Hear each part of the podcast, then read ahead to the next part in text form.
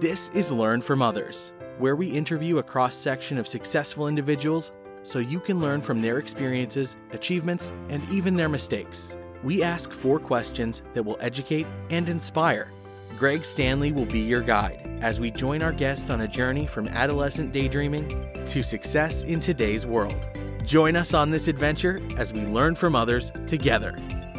Welcome to Learn from Others, where we help others succeed by sharing success. I'm very excited to introduce our special guest, Hannah Ryan. Hannah, how are you doing today? I'm doing wonderful. Thank you. Well, thank you for taking us on your career journey. But before we find out what you're doing today, let's start at the very beginning. And would you tell us, what did you want to be when you grew up? I wanted to be a lot of different things. Um, I went through a phase where I wanted to be a veterinarian, and um, I, I grew up on a farm, so I've always loved animals, and so I was very passionate about helping animals. And that sort of transitioned for me into considering the medical field, and so um, I went through a phase where I really wanted to be a doctor. And all the while, though, I was involved in the performing arts, and I was um, putting together plays and skits for my family with my cousins in my living room. And I just didn't really realize that directing in the theater was a career option. Like to me and um, my lack of exposure to the arts, I just categorized theater as acting and performing. And so I just didn't really recognize at a young age that my skill set really fit the field of directing. It wasn't until I got into college and I recognized that. So I didn't identify that as a child. So I was more in the realm of caring for others, like whether it be taking care of animals or taking care of people. Did you have pets on the farm? Like, did you have a duck or something a little unusual as a pet growing up on the farm? I did have lots of animals. I my favorite thing were sheep, and I would show sheep at the fair. I was involved in 4-H and then later FFA. Um, FFA, Future Farmers of America, I actually would show cows at the fair. Um, but with 4-H, I would show my sheep. But I was very spoiled. I was the only girl, and I was the youngest. So my dad would drag me to the auctions where they would sell livestock, and I would eventually persuade him to buy whatever animal I was interested in raising. So I had goats, I had pigs that would often have babies. So I, I got a, I had a nice variety of animals growing up, but dogs were always my favorite. I always had several dogs as we had land in the farm, so we were able to take care of some rescues that would come stay with us. So, what was the name of your favorite lamb? Oh, that's easy, Buddy. I had a, a lamb named Buddy who grew up to be an adult sheep, and I had him for, gosh, probably eight years. And we had a, a leather collar around his neck with a big brass bell, and he would um, come running to me when I would run up to the fence. He was completely tame, and I had tamed him as a young lamb, so he remembered me his whole adult life. So Buddy the Lamb. Mm-hmm. That's awesome. I love that. yep. And I, I, also had a little chicken, a little baby chick that I hatched in third grade that came home to stay with me, and his name was Peeper. Peeper. mm-hmm. That's a great name for a little chicken. That's cool. Well, what was your first job? One where you felt like you had like some responsibilities and wanted to perform well? Yeah, well, I, I of course grew up on the farm, so I was always um, busy and helping my dad with chores around the farm. So I learned pretty early on the importance of a work ethic. But my grandparents, my dad's parents, were actually carnies. And my grandma, who is 86 years old today, is still on the route with an ice cream trailer. She's oh my still gosh. Party. Yes. So I my first job where I actually got a paycheck was spending summers with my grandparents on a, a carnival route that they would take for nine months out of the year all through the Midwest. So I spent a lot of time in Bloomington, Indiana, working. They had a um, elephant ear trailer that I often worked in, as well as a sausage trailer and an ice cream trailer. And then my grandpa had an arcade. So I would spend two to four weeks each summer working with them and learning at a very young age the importance of, you know, counting change and customer service and just like keeping a space tidy and as professional as possible. So we could have a whole other conversation just on the life of a carny, for lack of a better phrase. Yep. Yes, absolutely. I, am sure that's totally fascinating, uh, mm-hmm. uh, being in the traveling world like that. So, wow, that's really cool. What were some of your favorite subjects or hobbies in school? It sounds like theater was probably one of them.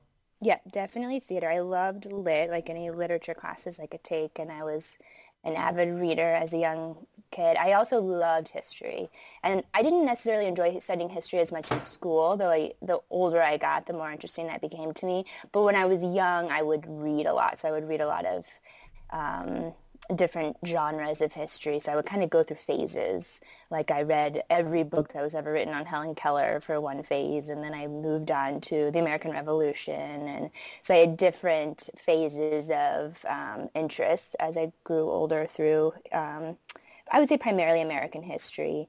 And I also loved math. I was really good at math. And I think part of my organization and um, skill set as a director, which has especially as a resident director, lends itself a lot to stage management. Says a lot about my interest in accomplishments in math. Well, that's really cool. It's interesting you said history. Uh, that leads us right into the next question. What are you doing today? Mm-hmm. so I'm a freelance theater director, but my primary job is um, serving as the resident director of Hamilton on Broadway.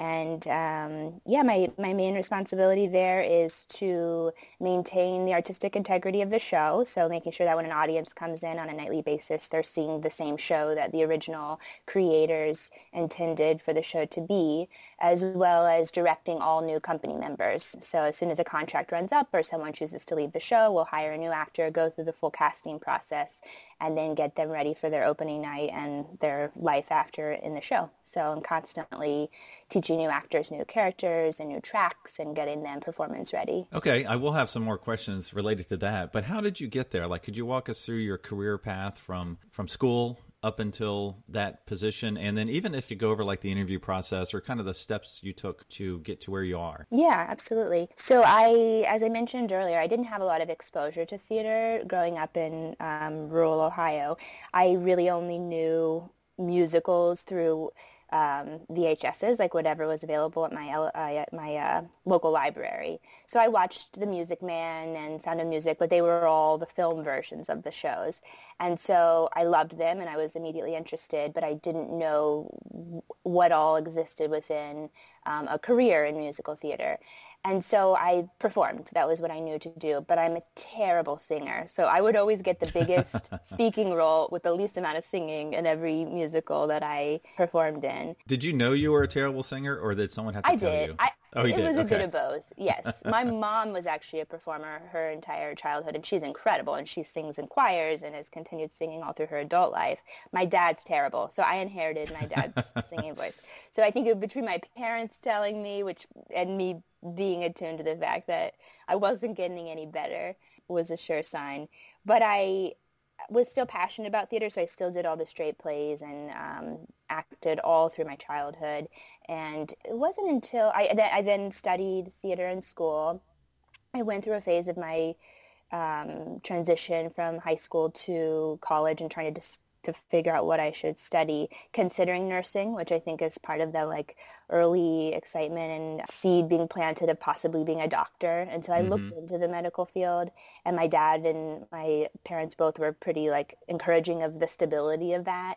But I always still had this passion for theater. So I went back and forth between the two. I ended up finally majoring in theater and began by acting. So I continued performing like I had been doing. And then my junior year, the fall semester of my junior year, I studied abroad in London. And it was there that I saw an incredible array of theater. And most of it was reinterpreted classics which I was lucky enough to see at the National Theatre in London and the Royal Shakespeare Company in Stratford upon Avon, and I fell in love with um, contemporizing classic works and as well as new works. And I saw three wonderful productions that were directed by women, and it that sort of became like a, a, a pivotal moment for me in recognizing both my skill set and and also that this was a possibility for a woman that a woman could like lead the charge and have a creative idea have a vision and then bring it to life on stage. So that really set me upon that path. I came back to san diego where i was um, in college. I switched my focus from acting to directing. I was disappointed by the lack of productions that my college offered so i began to work at a community theater in san diego and just found every opportunity and directed like crazy those first few years of living in San Diego um, outside of college and have never really stopped. So I just kind of hit the ground running once I knew like once I recognized, okay, this is where my talent lies and this is what I'm passionate about. And I've honestly never regretted the switch from acting to directing. It's just always felt like the right fit for me. Was there a particular moment where you were an actor and you just saw what the director was doing and like was there a particular moment that you're like that is really interesting or was it a gradual thing? Um, I think it was gradual. I think definitely being in London and recognizing like the ideas that I was seeing executed on stage or ideas that I felt like I'd either had before or were inspired by and thought that's something I could do, like recognizing that. But I also remember being a performer and in rehearsal and I was just so bored. I would be sitting back in the back of the theater, like in my back row, like, you know, if I was in a musical, I was definitely more ensemble based and redirecting the scene in my head like oh actually i would do it this way and that costume should be on that character and why is the set that color and sort of overly analyzing it and sometimes would be vocal about it and i, I honestly probably looking back on it now drove my directors crazy because they probably would have liked for me to have just done what was asked of me but instead i would question i don't think i was happy as a performer. I think i was always feeling complacent so so when you were making these recommendations were you like pedestrian number four, or were you one of the named actors or actresses?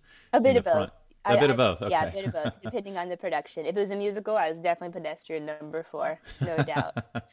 okay. and those were probably the hardest moments because I had less to do creatively, or I felt less involved. Wow. Well, that's really great that you realized what was not for you.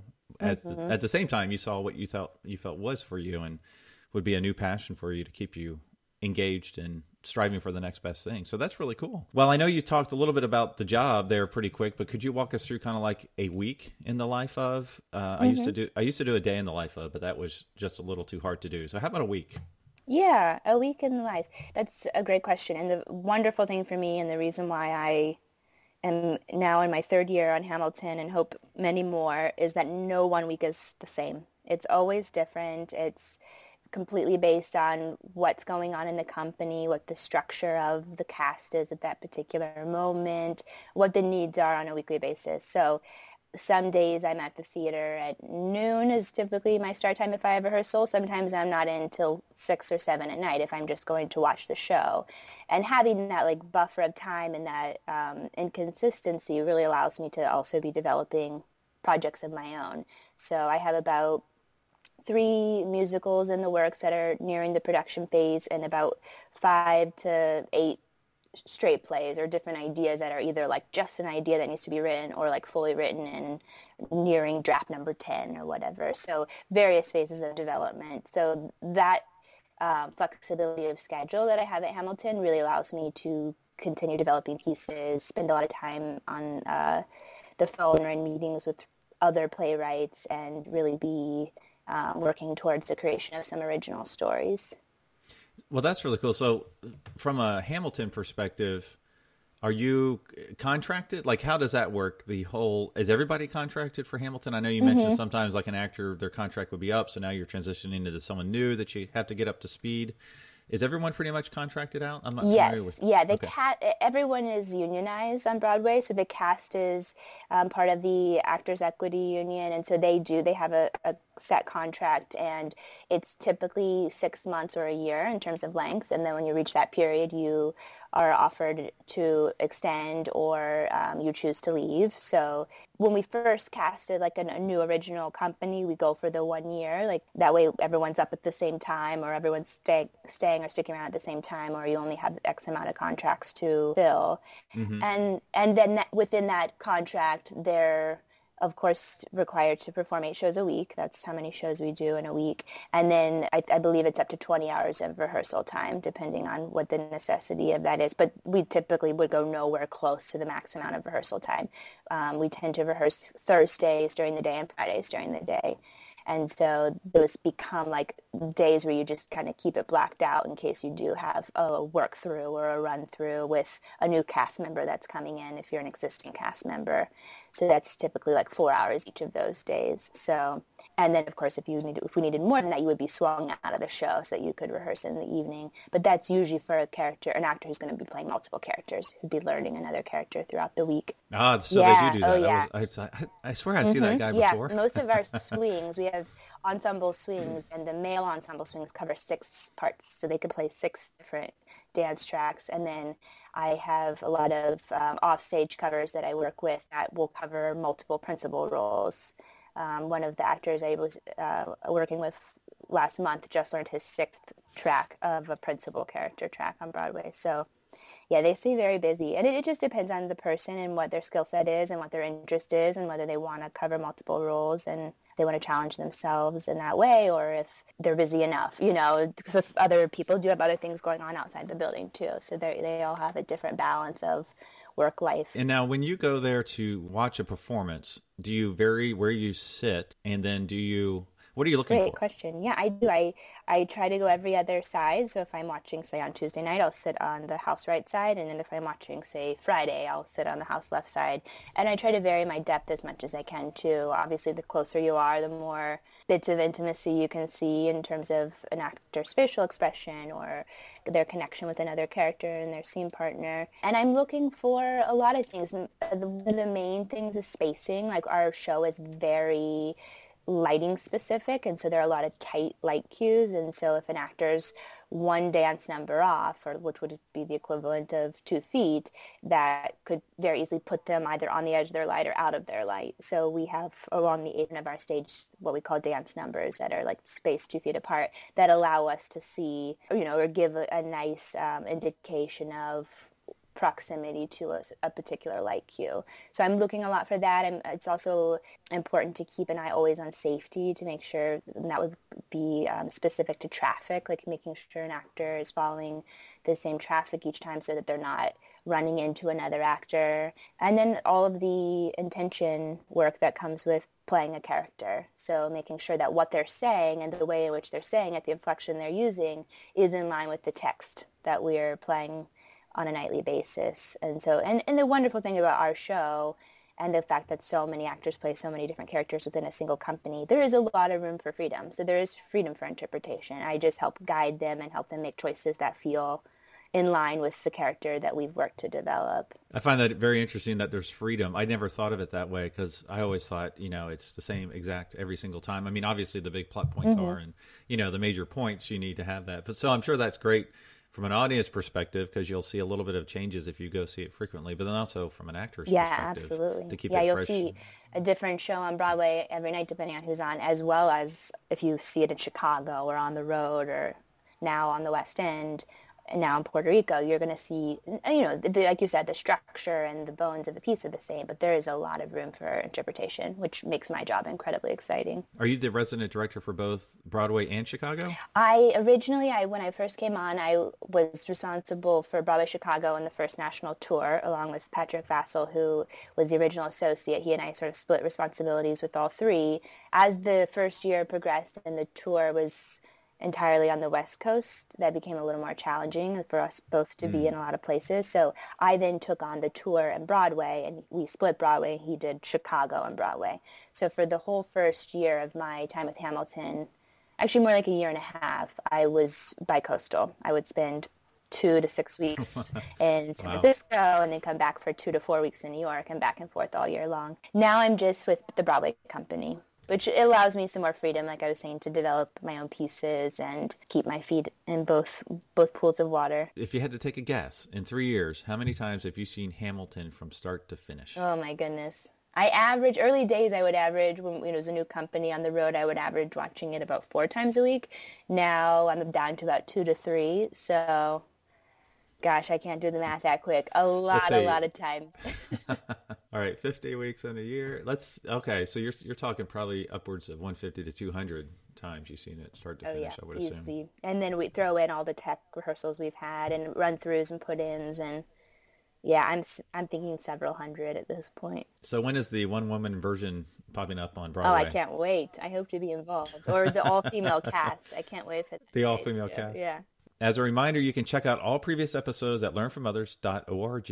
If you're an educator or a student, you can search for podcasts by career cluster, and additional resources are under the resource tab. Hannah, we just learned what you wanted to be when you grew up and what you actually do today. So if you could do it all over again, what would you do differently? I, I don't think I'd do too much differently. I'm very happy. I feel very fortunate to be where I am and working on the show that I'm working on that no matter the day, no matter what's going on in our world, continues to be relevant, which is such a testament to the quality of the writing.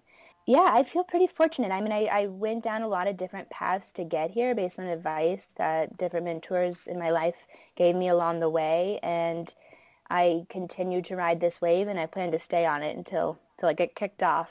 So I'm pretty happy with my path. Well, I know someone in our audience wants to do what you do. So, what advice would you give them? I mean, one thing I wish I had done early on in terms of just allowing me to expedite my process and be even more efficient or to have learned more quickly would be to be less competitive. I think at an early age I sort of had this like feisty, must prove myself type energy that I think most young people do. And I wish I had recognized then that there's room for all of us in this career. Like it, it is a competitive field, but there is no limit to the amount of stories that can be told. And so knowing like understanding and appreciating the art of collaboration that exists within theater to allow me to have worked even more comfortably with other people at an early age. I, I wish I had been I wish I had been aware of that. That's really wise advice because I think everybody, including myself, when you first get started, you feel like you have this I got to succeed quickly, mm-hmm. you know. Mm-hmm. You, so it just makes you like really competitive when looking back after so many years of experience, you know, if you're good, things are going to happen anyway. Absolutely, you know? absolutely. So, and in talking, really yeah, and in talking to mentors or people I've worked with on multiple shows, I've also learned so much that it's less about what you do and more about how you do it. Like my work ethic and my ability to connect and be kind to people has pushed me further than the wonderful artistic idea I had in the room at that moment. Well, are there any current projects you're working on that you would like to share? And I know that they are. there are. there are, yeah. I'm working on several new musicals. Um, one straight play that I'm developing actually was picked up this year for 2019 by the Drama League, which I am um, an alumni of their direct, Directors Project program. And so that piece is a verbatim theater piece about the um, LGBTQ community in New York City from the era of Stonewall through the Mark Carson shooting in 2013. So mm-hmm. um, I'm developing that through the lens of a docudrama to make it a little more active. And it's, it's a really extraordinary piece because so much of the process and my development of it has been based on the cast and the cast of actors in the room. So the original piece was based off of six New Yorker stories, and now the newest draft and the new incarnation of the piece is the six original characters plus the six actors performing those roles. So it's kind of got a new life to it and um, will just allow those actors to make it even more personal because now they're also telling their own stories. So I'm excited to explore that and develop that this year with the Drama League.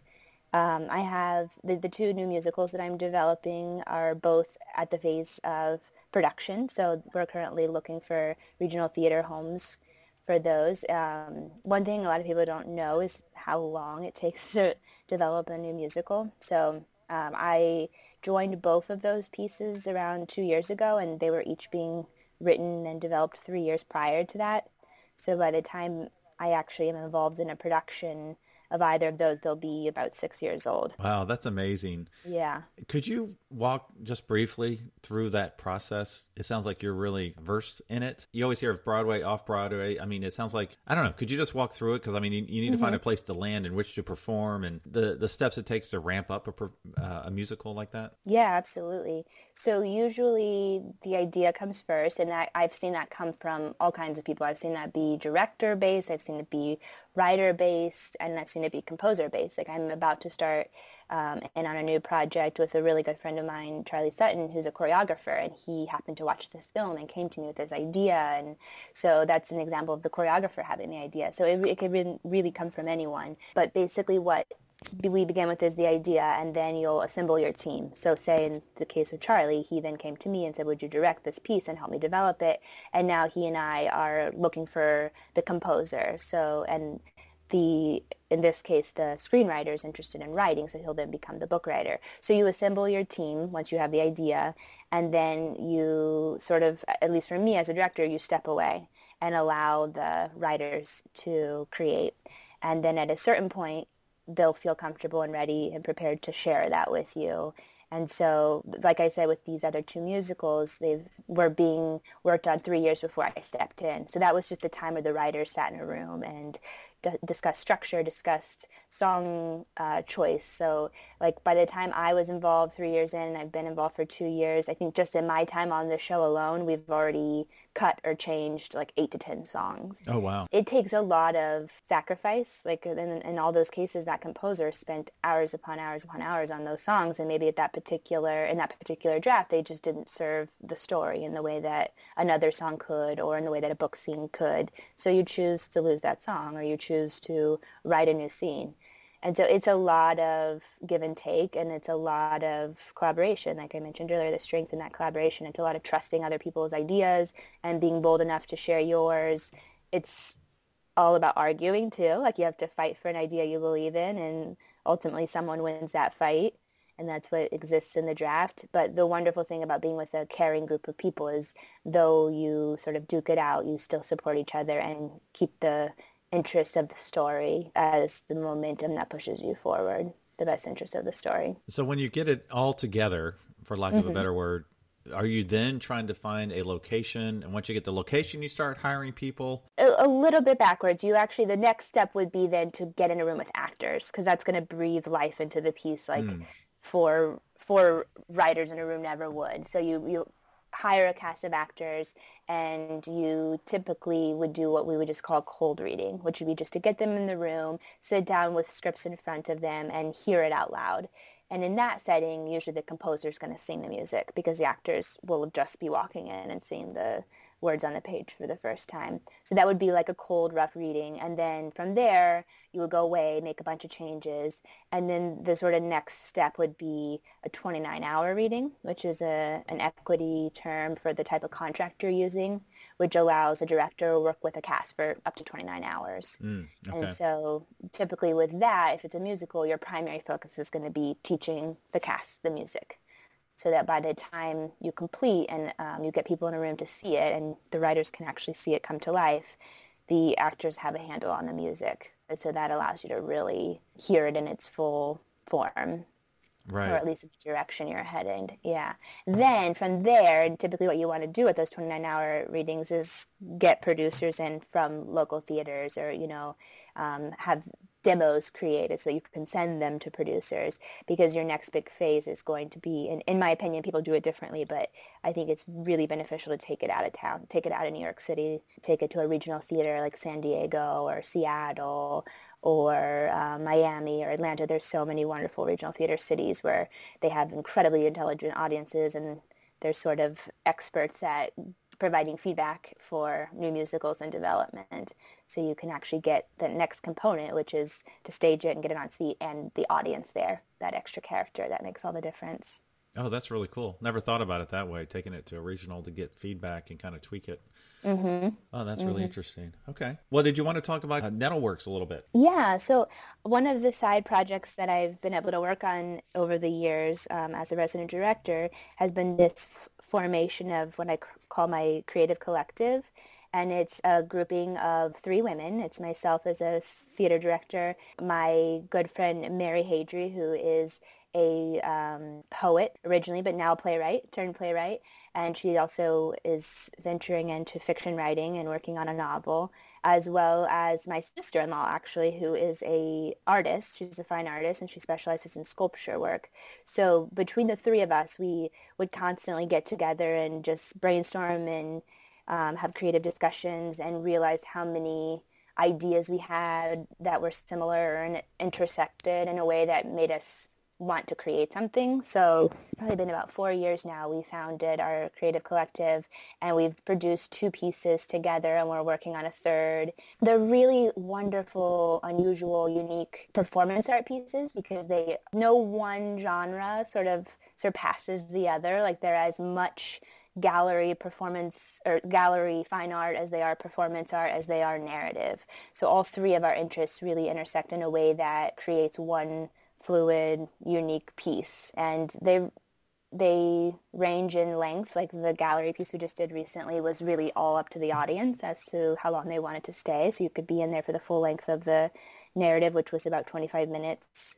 the other piece we did was closer to an hour. So it's it's like a really fun experimental way for me to tell stories that I don't feel are being told. There's specifically stories of womanhood and a woman's journey um, through life today and contemporary times, which has obviously changed a lot recently with the Me Too movement and Time's mm-hmm. Up. So it, it's an opportunity for us to speak to that using our voices in a unique way. No, it's really cool and creative and inventive for sure. So that's really neat. Thank you. Yeah. Well, as with most journeys, success largely depends on reliable transportation. And I'm a mm-hmm. huge car enthusiast. I have no idea if you are or not. But could you tell us what was your first car? Well, I was incredibly fortunate to get my dream car to begin with. As I mentioned, I would go with my dad to the auctions and get whatever animal I wanted. So my dad um, reluctantly purchased my dream car, which was a 1972 Volkswagen Bug. Oh, very nice. Yes, I loved it. It was um, bright blue, and I was only able to drive it around my rural community because it would not go above 65 miles no. per hour. So I, I, think we were lucky to get there. It was a, pretty much an average of 50. So it was not a highway car. So that didn't last too long. I ended up getting a, um, a vintage BMW that was like 1982, I believe. Oh, that's cool. Which was still a really fun, reliable car. That's really cool. Well, what is your dream car? Is it still the VW Bug or is it something else? I would definitely take a VW Bug, but I would also take a VW camper van. Oh, yes. travel the country. So I'm get, a big Volkswagen fan. Get the Westfalia that has the, you know, the one that the top pops up. The so top it's a tent, up, yes. You know? Absolutely. So. I would go tour the country and see our national parks in that. well, one perk to some jobs is a company car. So if I had all the money in the world, I'd love to buy you a company car based on your job. And I went totally different than what the cars you just said. but my thought process was, and I usually put too much think, thinking into this, is you're a director. So you're trying to coordinate a lot of different things for success. And so I thought, well, who was the best quote unquote director in automobile history? Bertone. So he he's known as a designer. He's Italian designer, but he really just managed the designers. And so he would make sure that everything worked on the car, everything kind of fulfilled the goals, you know? And mm-hmm. the, the car I picked for you, which is a really wild and crazy car, is a 1965 Lamborghini Miura. Are you familiar, nice. familiar with that car at all? Yes, yes, I'll take it. Yeah, so that's like the first supercar, and it is the other reason I picked that car, uh, the ones he designed, is because I was thinking of theatrical. This thing is full of drama and style. It's it's when it shows up, people take notice. It is a beautiful car. It's very artistic. Uh, I'll send you some pictures of it so you can see it, the version Amazing. I'm talking about. But uh, if I had all the money in the world, that's the car I buy for you. Thank you. I'll take it. you take it. well, thank you so much for taking us on your career journey today. What's the best way for our listeners to learn more about you, uh, Hamilton, or your projects? Yeah, you can check me out at hannahmryan.com. That's my website. And then also nettleworks.com to learn more about my creative collective. Awesome. Well, thank you so much for your time today, Hannah. Thank you. Thank you for listening to Learn from Others, where we help others succeed by sharing success. Where will our next adventure take us? Subscribe to find out. If you know of someone who has a cool career story or occupation, contact Greg through Instagram at Greg Stanley LFO. That's G R E G S T A N L E Y L F O. And we will see you soon as we learn from others together.